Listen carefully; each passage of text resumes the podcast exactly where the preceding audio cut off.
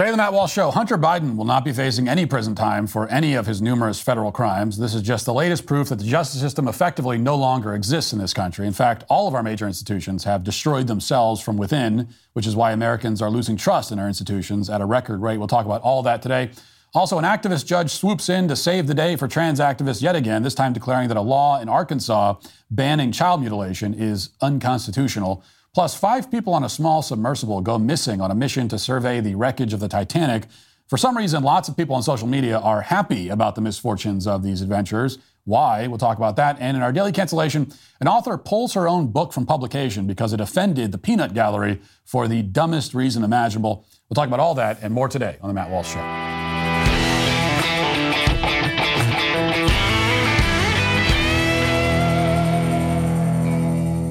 Using the internet without ExpressVPN is like forgetting to turn off your camera on Zoom and everyone sees you picking your nose or doing something embarrassing. Uh, internet service providers, they know every single website you visit. They can sell this information to ad tech companies and tech giants who then use your data to target you. ExpressVPN reroutes your network data through a secure encrypted tunnel so your service providers can't see or sell your online activity. I love ExpressVPN because it's so simple to use. You just fire up the app, click one button, and you're good to go. Plus, it, it, works on phones, laptops, and even routers, so everyone who shares your Wi-Fi can be protected. Your data is your business. Protect it at expressvpn.com slash Walsh right now to get three extra months for free. That's expressvpn.com slash Walsh to get protected right now. expressvpn.com slash Walsh. One thing the Biden administration wants you to know is that it takes enforcing the law very seriously. It is a defender of the rule of law, we are told. And it's especially devoted to the law when it comes to gun crime, supposedly. This is something that Biden takes very seriously. In fact, Biden's DOJ proudly promotes its handling of gun cases on its website as part of a much larger initiative, which is supposedly intended to combat gun violence. They want you to believe that lying on federal gun forms is a very serious crime. That's why earlier this year, the ATF put out a statement entitled, Federal prosecutors aggressively pursuing those who lie in connection with firearm transactions. It's also why a few weeks ago, Democrats in Congress held hearings featuring anti gun activists like uh, Rob Wilcox. And that hearing was derailed, though, when a congressman asked Wilcox a simple and obvious question Why isn't Hunter Biden going to prison, given that he lied on a federal form about his drug use and his Navy discharge to obtain a firearm? Democrats in the hearing room didn't like that question very much. Watch. If a person lies on Form 4473 and a user and is a user of unlawful drugs, um, you can get between five to 10 years for that. Is that correct? Is that my understanding? No, I, be- I believe Congress changed the uh, sentence uh, last Congress. Uh, what is that sentence now? Up to 15. Up to 15 years. Uh, why hasn't Hunter Biden been prosecuted for the crime that he committed? I'm not aware of the facts of that case and can't comment on it. Okay, who do we talk to to see why this uh, case is not being prosecuted? I mean, he said very clearly in his book that he used drugs, he had uh, gun, a gun, at least a gun. Point of order, Mr. Chairman. State your point of order. Totally irrelevant and not germane to this proceeding. Uh, he, sir, he's got his he's got his five minutes. Go ahead, continue. Okay, so I understand why um, you do not want Mr. Wilcox to answer that question. It's very clear why you don't want, because there's a dual system of justice in America. That's what's going on right now, and everybody's talking about it across America. There's two standards of justice that are um, that are going on. Two standards of justice, he says, and well, he was proven right, of course. By now, you've probably heard how the Biden DOJ managed to square this circle. Yesterday, after a five year criminal investigation, the DOJ announced that unlike Ray and Juan and Eddie, Hunter will not go to prison for a year for lying on a federal gun form. In fact, he won't even spend a day in prison. Instead, Hunter, Biden will go into a diversion program. And that's remarkable, not just because it's an obviously unfair result, but also because diversion programs like that, according to the DOJ's own guidelines, are unavailable to any defendant who has ever brandished a firearm while committing a felony. And as National uh, Review has reported, publicly available videos from Hunter Biden's laptop, quote, show him brandishing the weapon while high on crack cocaine, which is also a felony. Needless to say, Hunter Biden was never charged with brandishing his firearm or smoking crack. He also wasn't charged with reckless endangerment after his handgun wound up in a trash bin across the street from a high school, even though that seems like a pretty big public safety risk. Senator Mike Lee noted that uh, prosecutors could have easily brought these cases, and probably many others, quote, evidence supported other charges that would have rendered him presumptively ineligible for diversion. But the DOJ buried all of that. The DOJ also let Hunter Biden off the hook on tax evasion. He's getting no jail time for failing to pay taxes for two years. Several former assistant U.S. attorneys, including Andrew Weissmann and Renato Mariotti, think that all this checks out. Quote, these charges are rarely brought, Mariotti wrote on Twitter yesterday. He said, he added, quote, if anything, it looks like Hunter Biden received harsh treatment. Well, it took all of like five minutes for journalist Mike Cernovich to debunk that by citing Renato Mariotti's own work including the time Mariotti pursued a five year prison sentence for defendants who failed to pay taxes on less than $2 million in income. And that was not an unusual case. The typical sentence for tax fraud offenders, according to the DOJ's own statistics, is over 16 months in prison. And these are often people who, unlike Hunter Biden, didn't abuse the public's trust by selling a politician's influence overseas. Now, we're not going to spend any more time on the hypocrisy that's on display in Hunter Biden's case. We're not going to go into how, on his first day in office, Joe Biden put a, a law partner of Hunter Biden's defense attorney in charge of the criminal division of the DOJ. We could spend all day talking about stuff like that. The special treatment couldn't be more obvious. So there's no point belaboring it. Like we all see it. What's, inter- what's really interesting, though, is that if you dig a little deeper, this story is much bigger than Hunter Biden. And indeed, it's, it's much bigger than politics. And if you doubt that, watch this report from ABC's top Washington correspondent. Pay close attention to how the reporter contradicts himself in real time, apparently without realizing it. Watch. These issues of conflict of interest and, and playing off his name and the Biden family name will be investigated uh, by, by Congress, uh, by Republicans in Congress, um, and, and the, the issue is not going away. But doesn't this show, Carl, that Biden is not in the pocket of the DOJ? I mean, yeah, and again, it depends yeah. on. So, so how do you look at it? Do you look at it and you say, look, they prosecuted anyway. His son now has a criminal record. Yes, that shows uh, that, that, it would seem to show there was no interference. He didn't pull the plug on the investigation. Uh-huh. He didn't order his attorney general right. to pull the plug on the investigation. But what Republicans will say is that this didn't look at the bigger, more serious allegations. There are significant concerns about Hunter Biden's business dealings. You know, he has uh, the, the, contract that he had uh, with with the Ukrainian energy company, also his business dealings in China. I mean, one of the details that we reported earlier they were looking into that's just so strange. Uh, he was given Hunter Biden was given a 2.8 carat diamond uh, from a, a Chinese business associate. I mean, what what what's it all about? We we don't know. Now, if you can filter out the dumb talking points from uh, the View lady about how all this totally vindicates the DOJ, then that's actually a fascinating clip. The senior Washington correspondent at ABC News begins by explaining that there's no evidence whatsoever that the Biden family is corrupt, but he ends the segment by admitting there's something fishy about that fat diamond that somehow found its way from China into Hunter Biden's possession. Later, he goes on to concede that it's weird that Biden was making tens of thousands of dollars a month for a no show job at a Ukrainian energy company and selling his paintings for ludicrous sums of money to unknown foreign buyers, etc. Now, put aside whatever you think of the politics of all this. Maybe you love Hunter Biden for some reason. I don't know. Ask yourself this, though. What's the effect on millions of Americans watching a news report as incoherent and poorly conceived as that one? It's not just fraudulent reporting, it's obviously fraudulent reporting. Even if you're a die-hard Democrat, that has to resonate with you for the wrong reasons. It's not just that the DOJ is cutting the president's son a break. What we're seeing, what's now undeniable, is that the media apparently is so inept that they can't even lie about it properly. Even ABC's highest ranking correspondent in Washington just can't pull it off to save his life. This gets to a, a, much broader issue, which is a lot bigger than Hunter Biden. And that, that issue is the level of trust Americans have in the core institutions of this country. Every poll shows that the trust is plummeting, and it's not hard to see why. Everywhere you look, you're being subjected to propaganda that would make North Korean state media blush. They're treating you like you're a complete idiot. It's relentless. Just hours and just hours after the DOJ announced that uh, Hunter Biden won't face any punishment for violating federal law, numerous federal laws, the Pentagon revealed that yet another accounting error means that we get to, we get to spend $6 billion more in Ukraine because of an accounting error. Imagine that.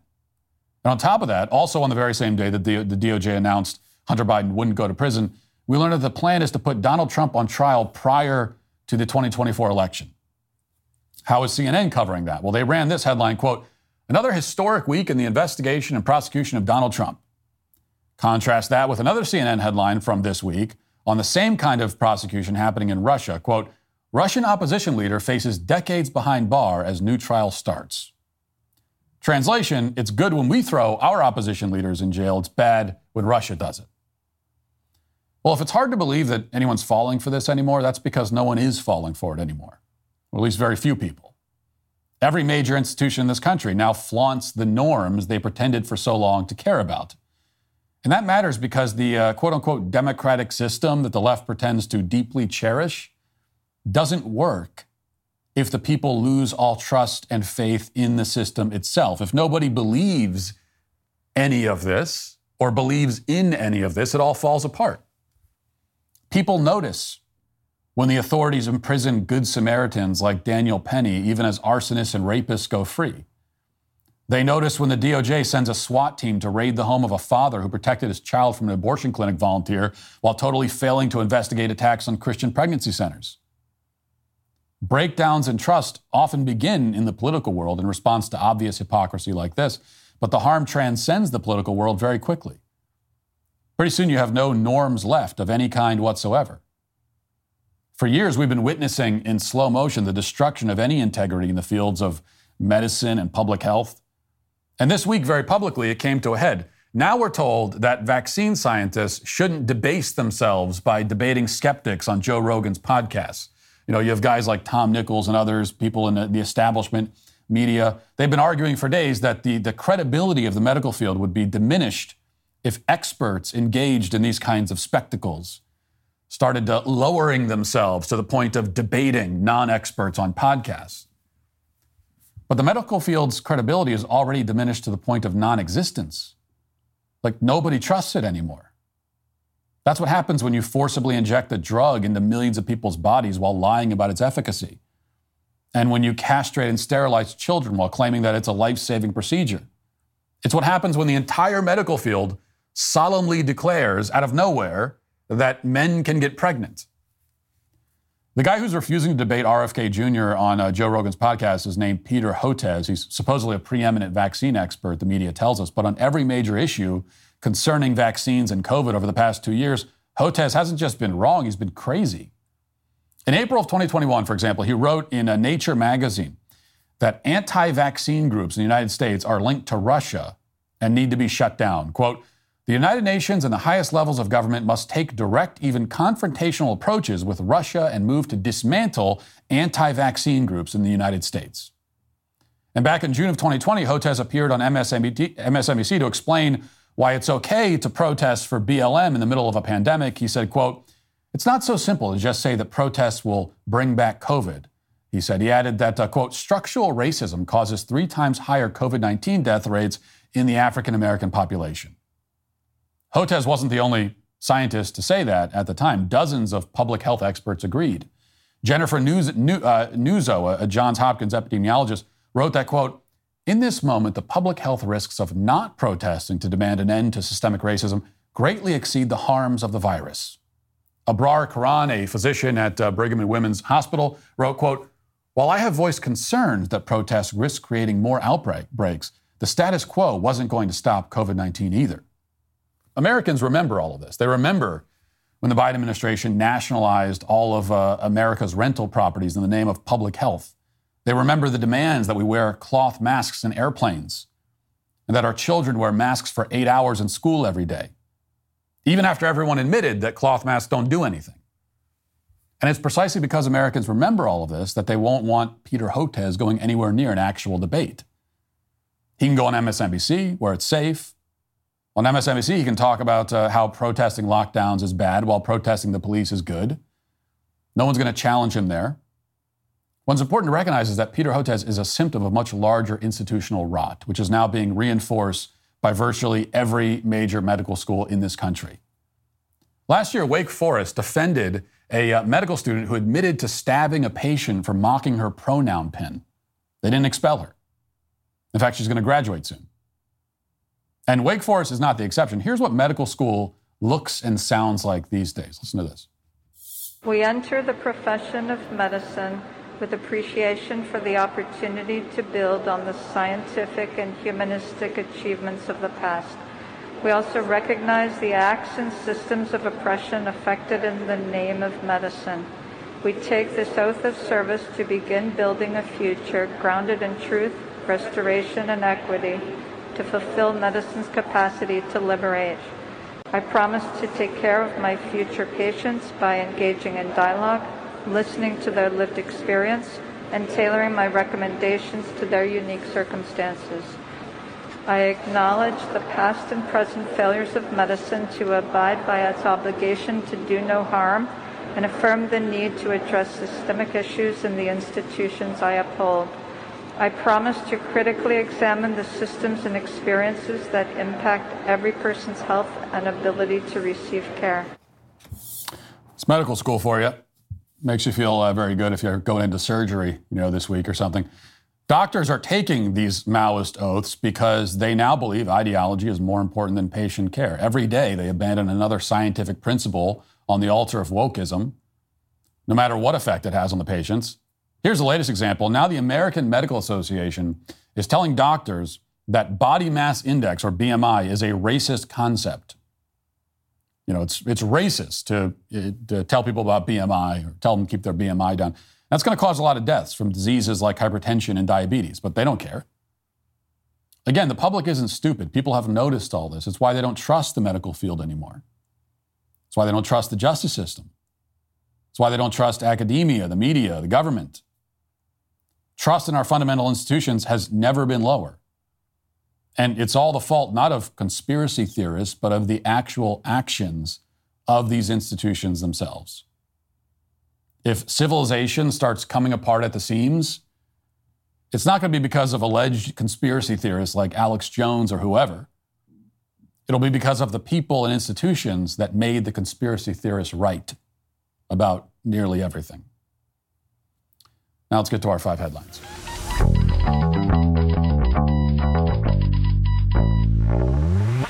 Congress once again allowed itself to be pushed into appeasing the administration and raising the debt ceiling for the 79th time, paving the way for continued reckless spending and further devaluation of the dollar as our national debt continues to skyrocket. How are you protecting your savings? Times like these are a great reminder to diversify a portion of your savings into gold, and you can do that with the help of Birch Gold. They're who I buy my gold from, so so do thousands of other concerned savers. Uh, Birch Gold will help you convert an existing IRA or 401k into an IRA in gold. You don't pay a penny out of pocket.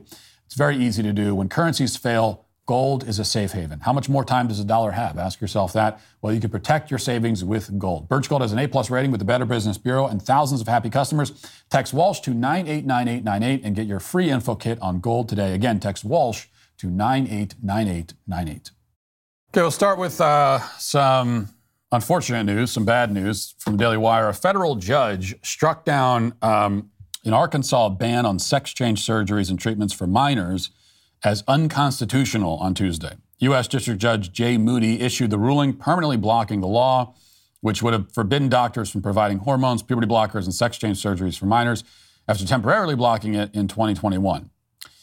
Uh, quote, this is from the Obama appointed judge. He wrote in his opinion Rather than protecting children or safeguarding medical ethics, the evidence showed that the prohibited medical care improves the mental health and well being of patients, and that by prohibiting it, the state undermined the interests it claims to be advancing. Moody's scientific claim uh, stands in sharp contrast to many medical journals that warn of the dangers of such treatments and provide little evidence of benefits to minors, as was highlighted in a recent hearing in the House Subcommittee on Health. Um, but this is what Moody is arguing. He says that uh, he just asserts that this quote unquote medical care improves the mental health and well being of patients. There is, it's not that there's little evidence to support that. There is no evidence to support that. The evidence does not exist. He's inventing this. Um, another activist judge who comes in to save the day for the trans activists yet again. And this is what the trans activists need. They need the judges to step in. They need to be bailed out by the courts over and over again because they're losing. Otherwise, they're losing in the state legislature, state legislatures. They're losing in the court of public opinion. Okay, they're losing in the culture because people are waking up to the insanity of all of this. So they're losing everywhere, and then they can turn to the courts. And what that means is that ultimately this is going to end up in the Supreme Court. Um, and it's a question of, uh, now it's become a question of the Constitution, of interpreting the Constitution. This activist judge said it's a constitutional right. Of course, the question is always is, whose constitutional right is it? Is it it's the constitutional right of a child to be sterilized without his consent? Because a child cannot consent? Well, that doesn't make any sense. So whose constitutional right is it? I mean, what he's actually asserting, once again, is that it's it's the constitutional right of the butchers. They're the ones who are doing the thing. So what he's really saying is that doctors have a constitutional right to sterilize and castrate children for profit. That's what he's actually saying. And that is a claim that, um, of course, does not stand up to scrutiny. And I don't think it's going to stand up in the Supreme Court either, which again is where this is inevitably headed. Um, and that's that's a point that I want trans activists to, to hear and to understand.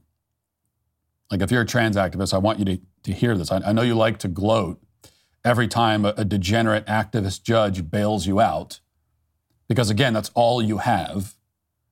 You cannot win anywhere um, that th- you cannot win in any forum where there's actual debate and evidence is presented. You cannot win there. So you just need a judge. You need a, your, your hero in a cloak, in a black robe to come along and say, yep, never mind, forget all that. You can't win anywhere else. That's all you have. You have judges, and then you have big tech platforms stopping people from talking. If people are allowed to simply talk about this openly and honestly, you lose and you know it.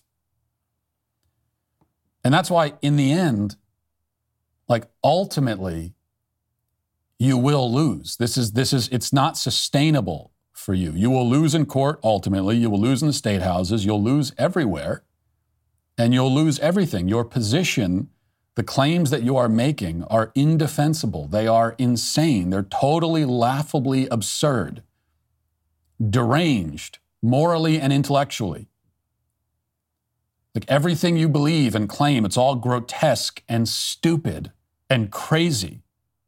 Everything about your worldview and your view of yourself is wrong and demented and doomed to failure. History will look back on you uh, with, with, with disgust and disbelief. Like everything you're doing and saying right now, it's so crazy and stupid that people won't even be able to believe that this was real. There's going to be a debate in the future about whether any of this even happened. Okay, there are going to be people 100 years from now who say, oh, that, that didn't happen. What do you mean? In the early 21st century, people thought that men could have babies and they were castrating little boys to turn them into girls? I, that didn't even happen. That's an actual point of view that will exist in the future. Like what you're defending is so crazy that people in the future won't even believe it happened. And as for you personally, you will die, uh, as we all will, but you'll be forgotten. Um, you'll leave behind no bloodline, no legacy, no one who loves or cares about you. You'll be forgotten. Uh, the movement that you are a part of, though, will be remembered. It'll be remembered as, as one of the most insane and disgraceful chapters in the history of human existence. And you should really know that. I want you to know that generations of people forever, I mean, the ones who, who can even bring themselves to believe that, you, that, you, that any of this ever happened, they will be laughing at you. Like for thousands of years, people will be laughing at you. And I think that you know that. Deep down, you know that. Because you know it's all a lie. Everything you say, everything you whisper to yourself in the mirror in the morning, you know it's all a lie. I know you know it's all a lie, and that's, that's why you're so desperate to stop people from saying what I'm saying right now.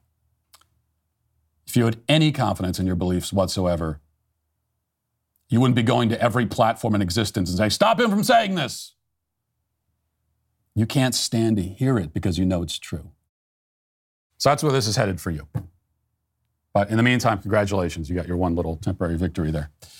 Related story here uh, that I wanted to play CBS ran a puff piece about um, an abusive mother who transed her young son. And let's watch a little bit of this.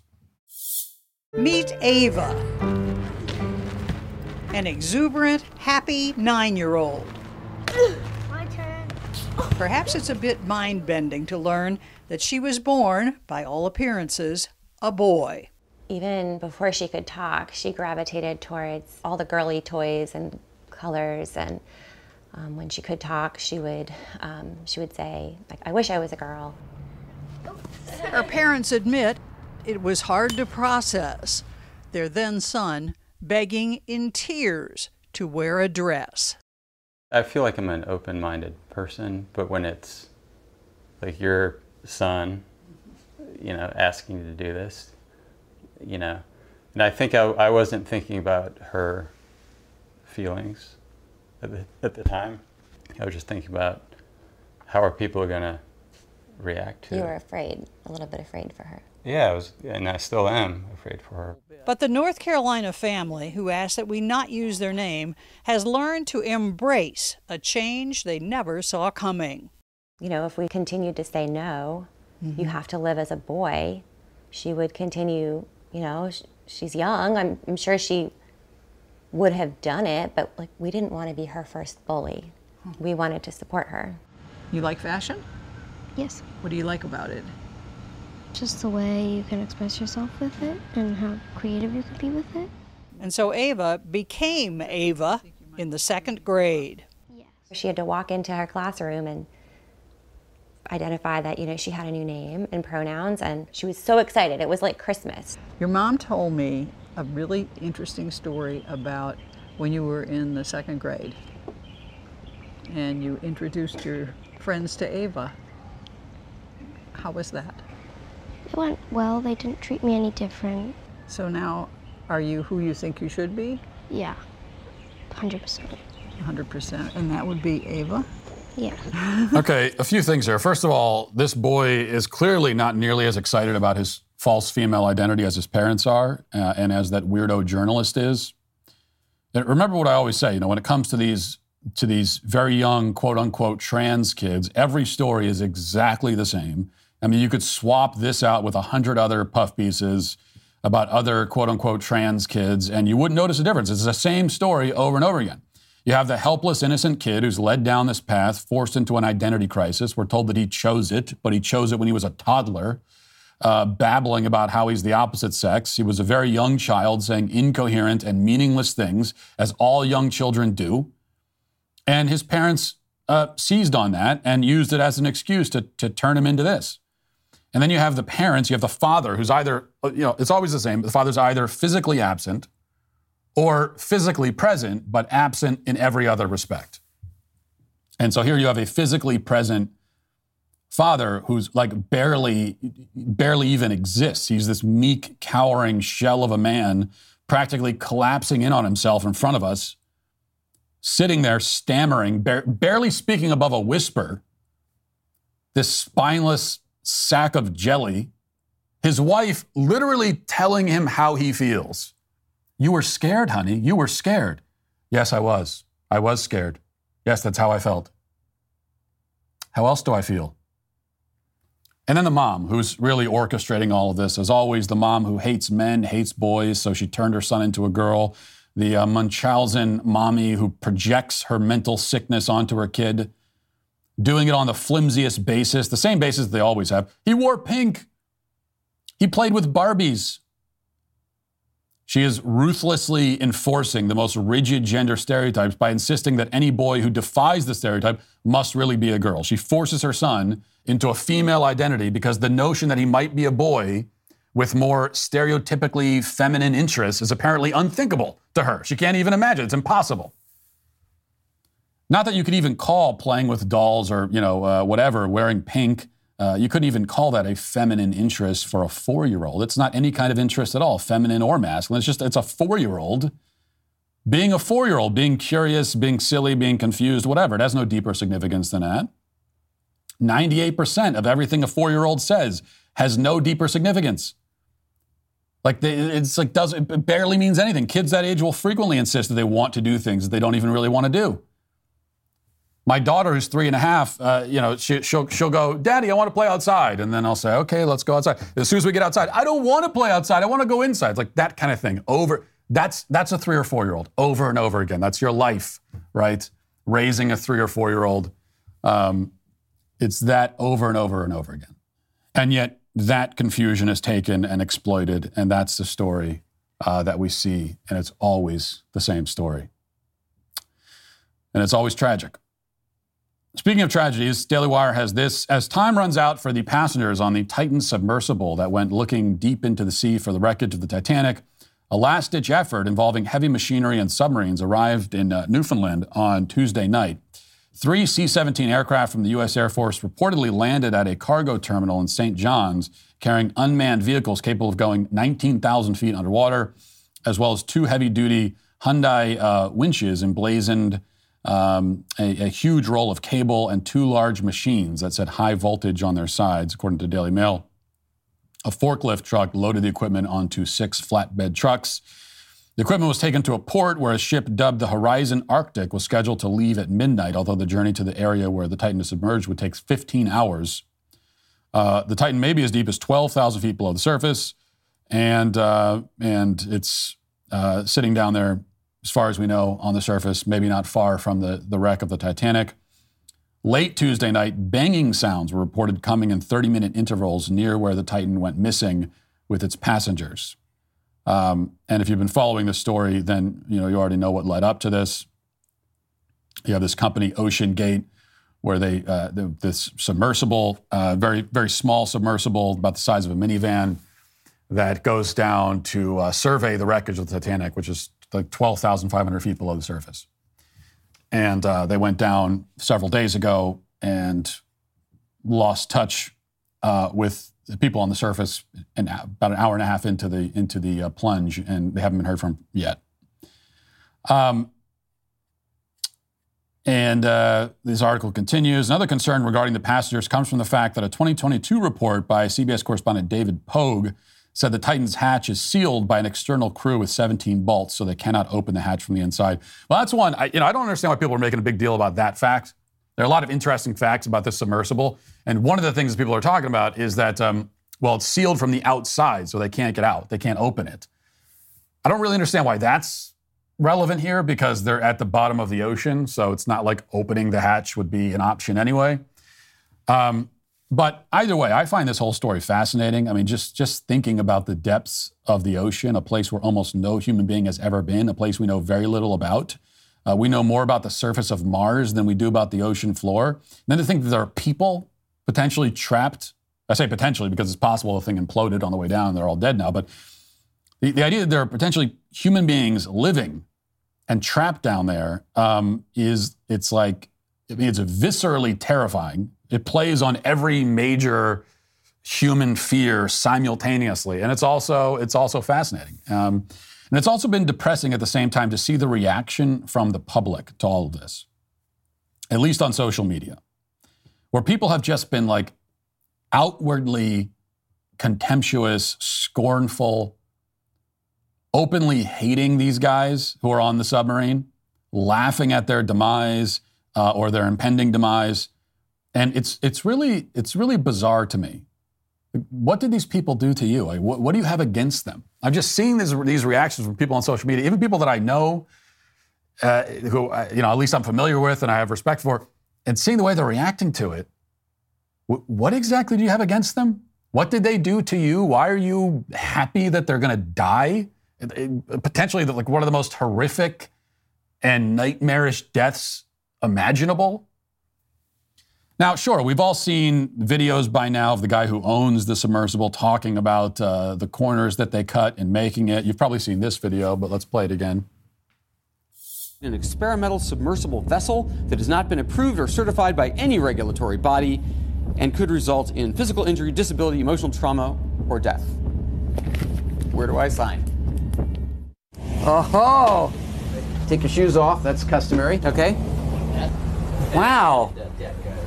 Inside, the sub has about as much room as a minivan. So this is not your grandfather's submersible. we only have one button, that's it. It should be like an elevator. You know, it shouldn't take a lot of skill. The Titan is the only five person sub in the world that can reach Titanic depths, 2.4 miles below the sea. It's also the only one with a toilet. Sort of. And yet, I couldn't help noticing how many pieces of this sub seemed improvised. We can use these off the shelf components. I got these from uh, Camping World. We run the whole thing with this game controller. Come on! Okay, so these people got into that tiny metal can piloted with an Xbox controller, and they went 12,000 feet under the sea to the wreckage of the Titanic, down at a depth where almost no other human being has ever physically been. And um, and for this reason, people on social media, the peanut gallery, seem to hate them. They're openly laughing at their misfortune, especially because uh, the people in the submersible are rich. You know, these are rich. There's a couple of billionaires down there, and I've seen a lot of that on the internet. Ah, stupid rich people. I'm glad they're all going to drown. But I just don't get this reaction. I have to tell you, I don't. I don't understand it. It doesn't resonate with me. Um, I go very much the other way. I instinctively have a lot of respect for people who do daring, dangerous, even arguably suicidal things for the sake of exploration and discovery. I respect that. I wouldn't do it myself, but I respect it. The world needs people like that. And don't, don't tell me that, oh, it's not exploration, it's just rich people on vacation. Stop that. Okay, they're going to a place where, where almost no other human being has ever been. They're going to the bottom of the freaking ocean, you idiot. Yes, that's exploration. The ocean is a, is a mystery. The ocean is an unfathomable mystery. That's what you have to understand. The, the vast majority, something like 80% of the ocean, is, is unknown, unmapped. Uh, the deepest depths of the ocean, especially, are unknown. The very deepest depths, uh, depth, the Challenger Deep, as it's called, um, has only been visited by three human beings ever in history. The Titanic is not at the deepest depths, but it is two and a half miles down where very few people have ever gone. The wreck itself has been visited by two, fewer than 250 people, um, which is which is a very small number of people in, the, in, in, you know, in history. Like you have never done anything in your life that only 250 people have done. You've never done.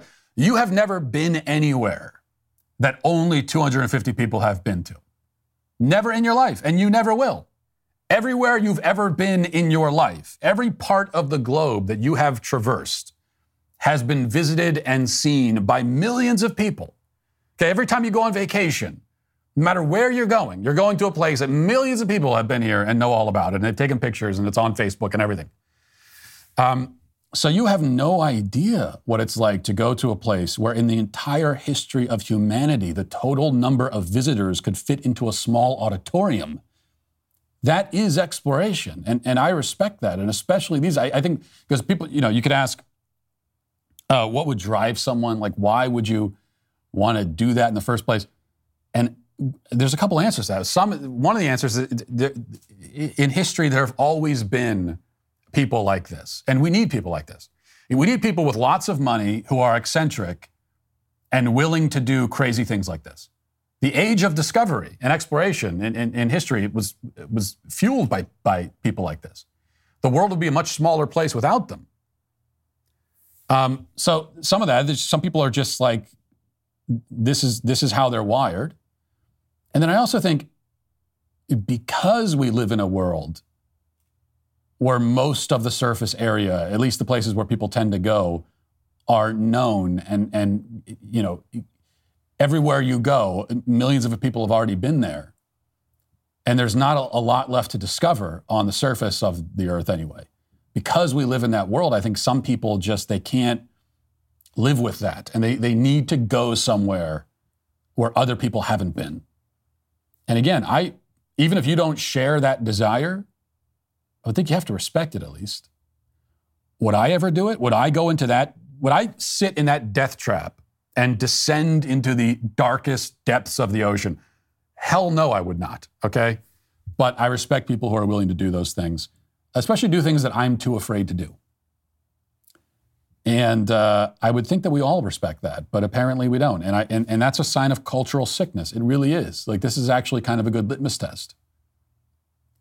When you see people doing uh, daring, crazy things, and it goes horribly wrong and you hate them you know you hate them that and, and, and when that becomes the cultural attitude that, that's a sign that we are sick that we are a sick culture. So, um, there's my uh, lecture in compassion. You don't get that very often on this show, but here you'll get it anyway. Uh, one other quick thing this is from Daily Wire. President Joe Biden's monkeypox advisor uh, appeared to defend risky sexual behavior, waving it off as simply someone's idea of a fun Friday night during a Sunday appearance on MSNBC. Uh, Dr. Demetre Daskalakis is a physician and gay activist who specializes in the prevention of HIV and other sexually transmitted infections. The word specializes doing a lot of work there. Uh, I'm not sure how great he is at preventing any of that stuff. But anyway, he was on MSNBC, and uh, here's what he said. I, I, work in HIV normally, and I'll tell you that, you know, I, I, always say that I've never made an HIV diagnosis in someone that hasn't somehow related to stigma. I think Mpox is the same. So really, um, uh, stigma tends to be a barrier to testing, a barrier to vaccination. And so, you know, really addressing stigma in, intentionally and making sure that we get the word out in a way that supports people's joy as opposed to, you know, calling them risky. Mm-hmm. So I think, you know, one of the things to think about is that, you know, one person's idea of risk is another person's idea of a great festival or Friday night, for that matter. So we have to sort of embrace that with joy and make sure that folks know how to keep themselves safe. Joy. We got to support people's joy, he says. Yes, because when I think of AIDS and monkeypox, the first thing that comes to mind is joy. Very joyful. But he doesn't want to talk about risky sexual behavior because that might stigmatize the dreaded stigma and you know this is this is kind of a good uh, inter- interesting segue anyway because we just talked about about risk and risky behavior like getting into a submersible uh, and, and, and plunging two and a half miles into the ocean. Um, and and that's admirable risk okay? The risk of exploration in my thinking anyway is is admirable. I admire that. But then there's there's also shameful risk Okay, there's risk that actually should be stigmatized. And that's the risk that he's talking about. Even though he says that that's the risk we should admire. Well, it's just fun. It's a fun time. No, this is the risk that comes from, from not being able to control your sexual impulses. This is the risk, for, for the, the, risk that comes from being um, a weak, degenerate, um, almost animalistic sort of person who, who cannot control yourself. That's what he's saying. He, he, is, he is openly defending quote unquote risky sexual behavior. And that's what we mean when we talk about risky sexual behavior. It means sexual behavior where you're knowingly putting your, your, uh, yourself at risk and putting the other person at risk. Um, so that's risk also, but that is not the admirable kind of risk. That is the risk that should be stigmatized. Okay, if, if for the sake of um, getting your sexual thrills, you're willing to put yourself in physical danger and put someone else in physical danger, that should be stigmatized. That is disgraceful and disgusting. So we have it, but we, so we, we, that is the kind of risk now in our culture that we celebrate while stigmatizing the risk uh, taken by explorers and discoverers. We have it exactly backwards as always. Let's get to the comment section. Who makes Twitter mob fly with rage? Who's to blame? It's a sweet baby gang. Picture the perfect summer night, the warm summer breeze on your face as you lounge in your favorite chair outside, the grill sizzling with juicy burgers. The aroma of the food is irresistible your mouth waters as you wait for it to be cooked to perfection. Now imagine what this perfect summer night would look like if you went to turn on the grill and your propane tank was empty. That's where my friends at Cynch come in and they can save the day for you. Cynch is a propane grill tank home delivery service. They deliver propane tanks right to your door. Cynch delivers on your schedule, does not require any long term commitment or subscription. Plus, delivery is completely contactless. You don't have to wait around at home. You can track the order on the Cynch app from anywhere. Whether you're grilling for the Sweet Baby Gang, camping with your family, or lighting up your fire pit on a cold summer night, whatever it is, Cynch's propane delivery service ensures you have the fuel you need to make the most of every moment in every summer night. Go online to cynch.com or download their app to order. New customers can get their first tank exchange for just $10 with promo code Walsh. That's C-Y-N-C-H dot com, promo code Walsh. This is a limited time offer, and you must live within a Cynch service area to redeem it. Visit cynch.com slash offer for details. If you can remember, uh, remember back uh, to ancient history of this past Friday, our last show uh, before today, we revealed the internal documents at Fox that show how leftism is, uh, in the most, its most extreme forms, is pushed on the employees at the highest level of the company. And so we have some comments about that. Uh, Patton for President says You're witnessing a slow transition between Fox and CNN. They're switching sides. CNN needs ratings. Fox is rich. They'll work something out so CNN can stay alive. Conservatives are still without proper media representation. Well, you're definitely right about that last point. Uh, at least in the corporate mainstream media, uh, if you're a conservative, there is there's no voice representing you um, in that corporate legacy media world. Uh, as far as CNN and Fox switching sides, I wouldn't say they're switching sides at all. They're just they're on the same side. It's not like CNN is going conservative and Fox. It's that's not what's happening. Um, it's everybody going to the left. That has been that's been the the way the tide has been taking all of corporate media, Fox very much included. Um, another comment says, I know some elderly people who only watch Fox because it's conservative and it's on cable TV and makes great background noise. They aren't tech savvy, nor do they have energy to watch on Twitter. I'd feel bad trying to convince them Fox is bad, but they're too old. What's your advice?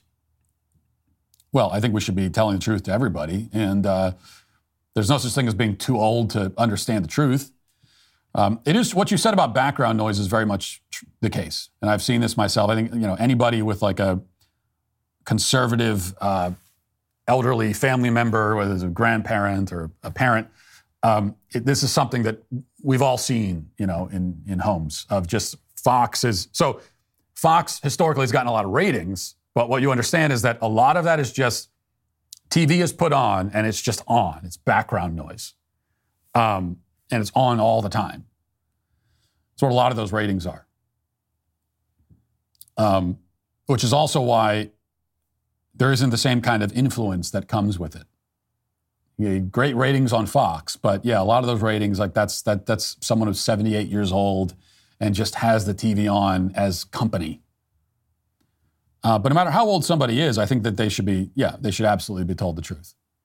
And if you have an elderly family member who loves watching Fox, well, they can make their own decision, but they should at least know. And that, that is one of the, that's the saving grace for Fox right now, is that we have revealed um, that Fox at the corporate level, at the highest levels, this is a this is a company that pushes woke, wokeism just as bad as any of the other companies do, any of the other media companies do uh, in that in that world. But the saving grace for Fox is that many of Fox's most loyal loyal viewers, they're not on the internet, they're not on Twitter, they're not on social media, they're not watching me, and so they're not going to hear about this.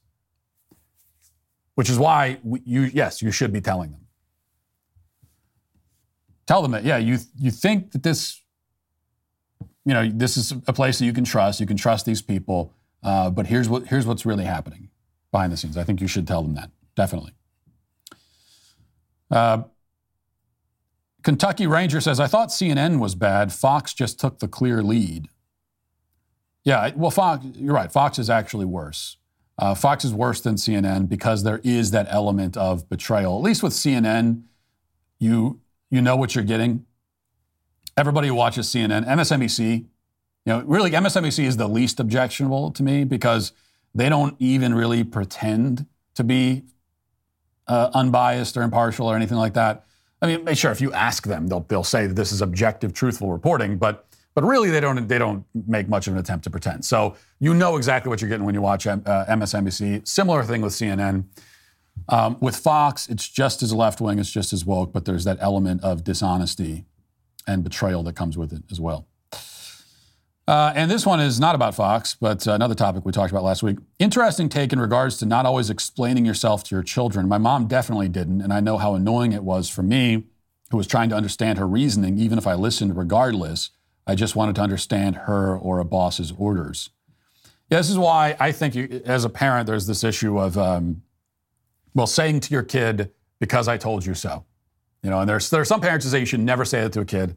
You should never say because I told you so. Like we all grew up hearing that from our parents. It's very traumatizing. You shouldn't say that. If a child's asking why, you should try to explain it to them. Um, there, there's that kind of school of thought, and there are the parents that give that answer for everything. And uh, you know, as is often the case with these sorts of things, Uh, the truth is um, is is kind of neither of those. Uh, I think that yeah, if your if your child, it's kind of a common sense thing. If your child is asked, if you tell your child something, and they're asking why you're telling them that, and it's a sincere question because they want to understand, then of course you're going to try to explain it to them. You tell them not to run in the street, and if they ask you why, you're going to say, well, because there's cars in the street and you could get hit. And you want them to understand why. It's good that they're asking why because they're inquisitive, and you also want them to understand the why if you can. But then what kids will do is they'll, they'll keep asking why, even when they know the answer. Um, or if after you explain why, they're not willing to accept the answer and they keep asking why, and then it becomes more an act of defiance on their part. And we know that because we were all kids once and we played this game too. And at that point, that's when it's important to say, because I told you so. It's like, okay, I've explained why. You, you don't accept that, but that's the answer, and, uh, and this is it now because I said so. So it's, it's also important for kids to hear that sometimes as well, because they have to be they have to respect your authority, even if they don't agree with it or fully understand why you're saying that. So you tell them not to run in the street, you can explain why, but if they choose to, you know, if that if that if that answer doesn't resonate with them or they still don't understand, well, still don't go on the street. You have to trust that I have your best interests in mind, and uh, even if you don't understand, you, you have to have that kind of relationship with your kids. If you don't, then it all kind of breaks down. Companies are strong arming their customers to support abortion, canceling customers for their political views, and making a mockery of women by supporting transgender models. No government agency, institution, or company is allowed to just be what it is and focus on fulfilling the tasks that it was made to fulfill. A beer company can't just make beer anymore. Their primary concern is not with brewing and distributing beer, but with showing their support of the left's political and cultural agenda. That's why we need Public Square, which offers a new solution. Public Square is an app and a website where you can get uh, connected to tens of thousands of businesses from all different industries that share your value for life family, and freedom. Public Square also offers discounts to many high quality businesses on the platform, so you can actually have an incentive to spend money with companies that don't hate you. Imagine that. Whether you're looking for a new athletic clothing that knows what a woman is, a banking partner that you can count on, or simply a new restaurant in your area that won't lecture you about your political views as you're trying to enjoy a meal with your family, head over to publicsq.com. Public Square is free to join as a consumer uh, or a business uh, owner, you can get started at publicsq.com or download their app today. That's publicsq.com. Also, as you may know, we've been in an ongoing battle with some of the biggest social media platforms out there. Last month, I was demonetized on YouTube, then Candace Owens and Michael Knowles were both suspended for seven days. Not to mention, in the past two weeks, YouTube has struck three of Dr. Jordan B. Peterson's videos from their platform. Now, most of these so called violations across all channels have stemmed from our coverage of the transgender debate. Being expected to adhere to vague, arbitrary, and constantly changing rules has become, uh, to put it mildly, increasingly frustrating. These rules contradict everything we stand for, and it's become glaringly evident that we cannot rely on many third party sites to support us. Daily Wire Plus, then, is the best platform for you to find content that is free from big tech's vague guidelines. So if you believe in our work and in fighting for the ability to debate some of the biggest cultural issues facing us today, then now is the time to join. What are you waiting for? Sign up today and you'll get 25% off your Daily Wire Plus membership. Go to dailywireplus.com slash subscribe and join the fight. Now let's get to our daily cancellation. Today, for our daily cancellation, we turn belatedly to a story that unfolded last week, but which uh, must not escape the wrath of the daily cancellation. It's just too perfect. The segment was made for cases like this. This is uh, the story of Elizabeth Gilbert, who's the author of the 2006 hit memoir Eat, Pray, Love, which chronicles her mission to find herself and discover the deeper truths, truths of life after her divorce. Now, like any vapid, self absorbed upper middle class woman, she does this by going on vacation. For whatever reason, lots of other women at the time were deeply interested in reading this lady's uh, travel blog about her experiences as a, as a tourist in various tropical locations. As we all know, there are generally two kinds of stories that are always sure to be incredibly boring and trite. There are dream stories, because your dreams are never interesting to anyone but you. And then there are stories about cliched epiphanies that you had while on vacation. Um, and those are never interesting either because no, your vacation was not life changing. Uh, you were you were you when you left for vacation, and you were you the whole time you were on vacation, and you return as you, the same person that you were before. Unfortunately. Your Jamaican cruise isn't going to change that. As it happens, shallow liberal women are especially inclined to tell both types of stories, and this was a book devoted to one of them. She probably also talked about her dreams in the book, though I can't say for sure. But now, somehow, nearly 20 years later, Elizabeth Gilbert is the author of something even more embarrassing than Eat, Pray, Love. This new work may be called Eat, Pray, Cower Like a Scared Puppy, because indeed, Gilbert is now responsible for what might be the most pathetic and humiliating surrender of all time. Mean, she makes France in World War II look stalwart by comparison.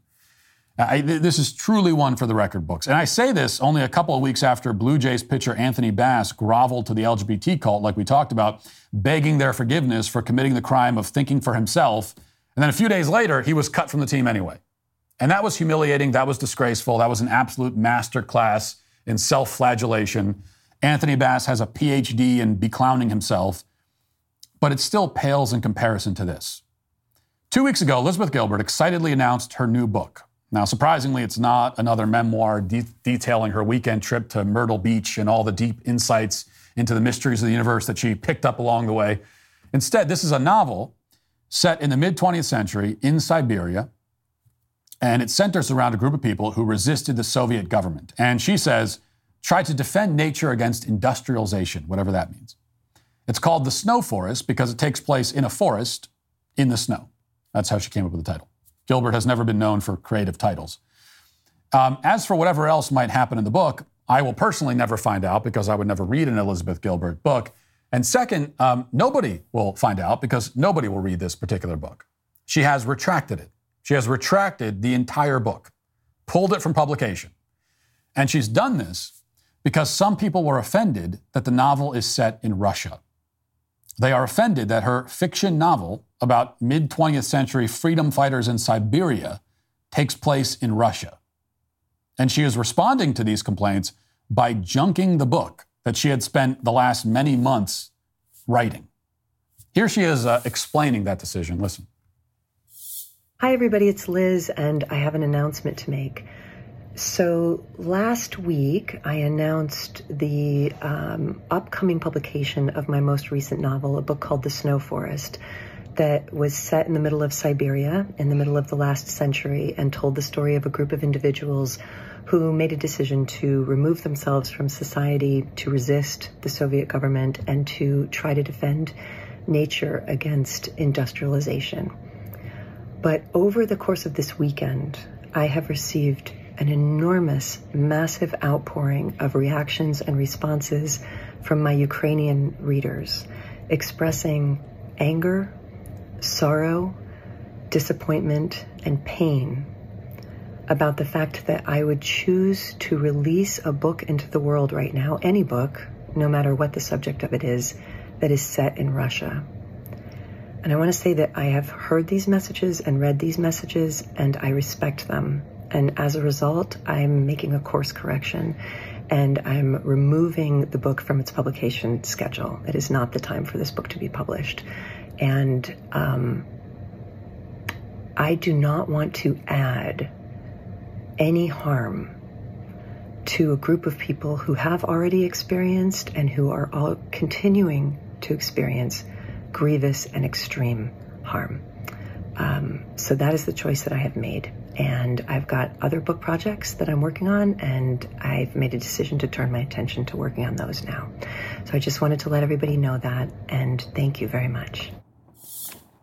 She has other book projects she's working on, she says.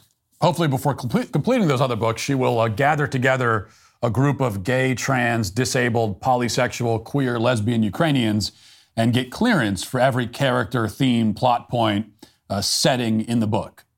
She must make sure that it all passes muster, especially with the poor folks of Ukraine who we're told are in a war for their very existence and yet still have the time and energy to get offended by a book from the Eat, Pray, Love woman.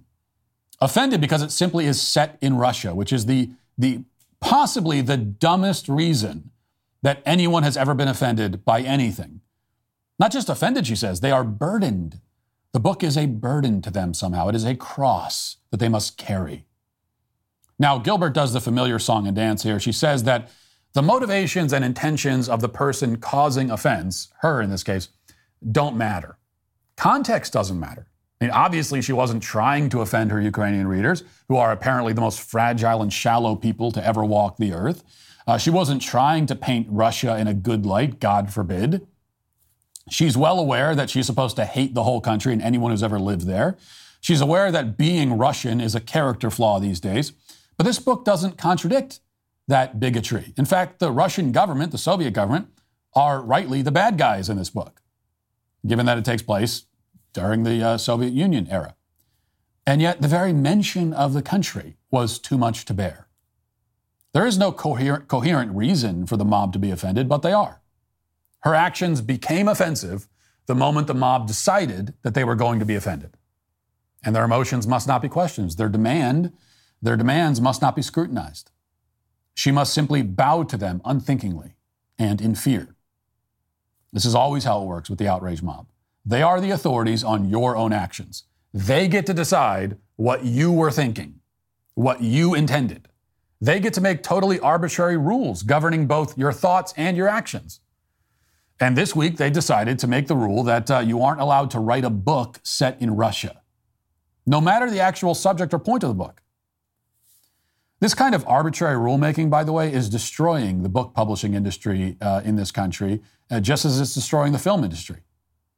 Speaking of which, just in the last few weeks, we've seen two big budget films from major movie studios fall on their faces at the box office. The Pixar film Elemental and the superhero movie The Flash were both duds, despite the fact that Pixar films and superhero films as a category were once surefire successes.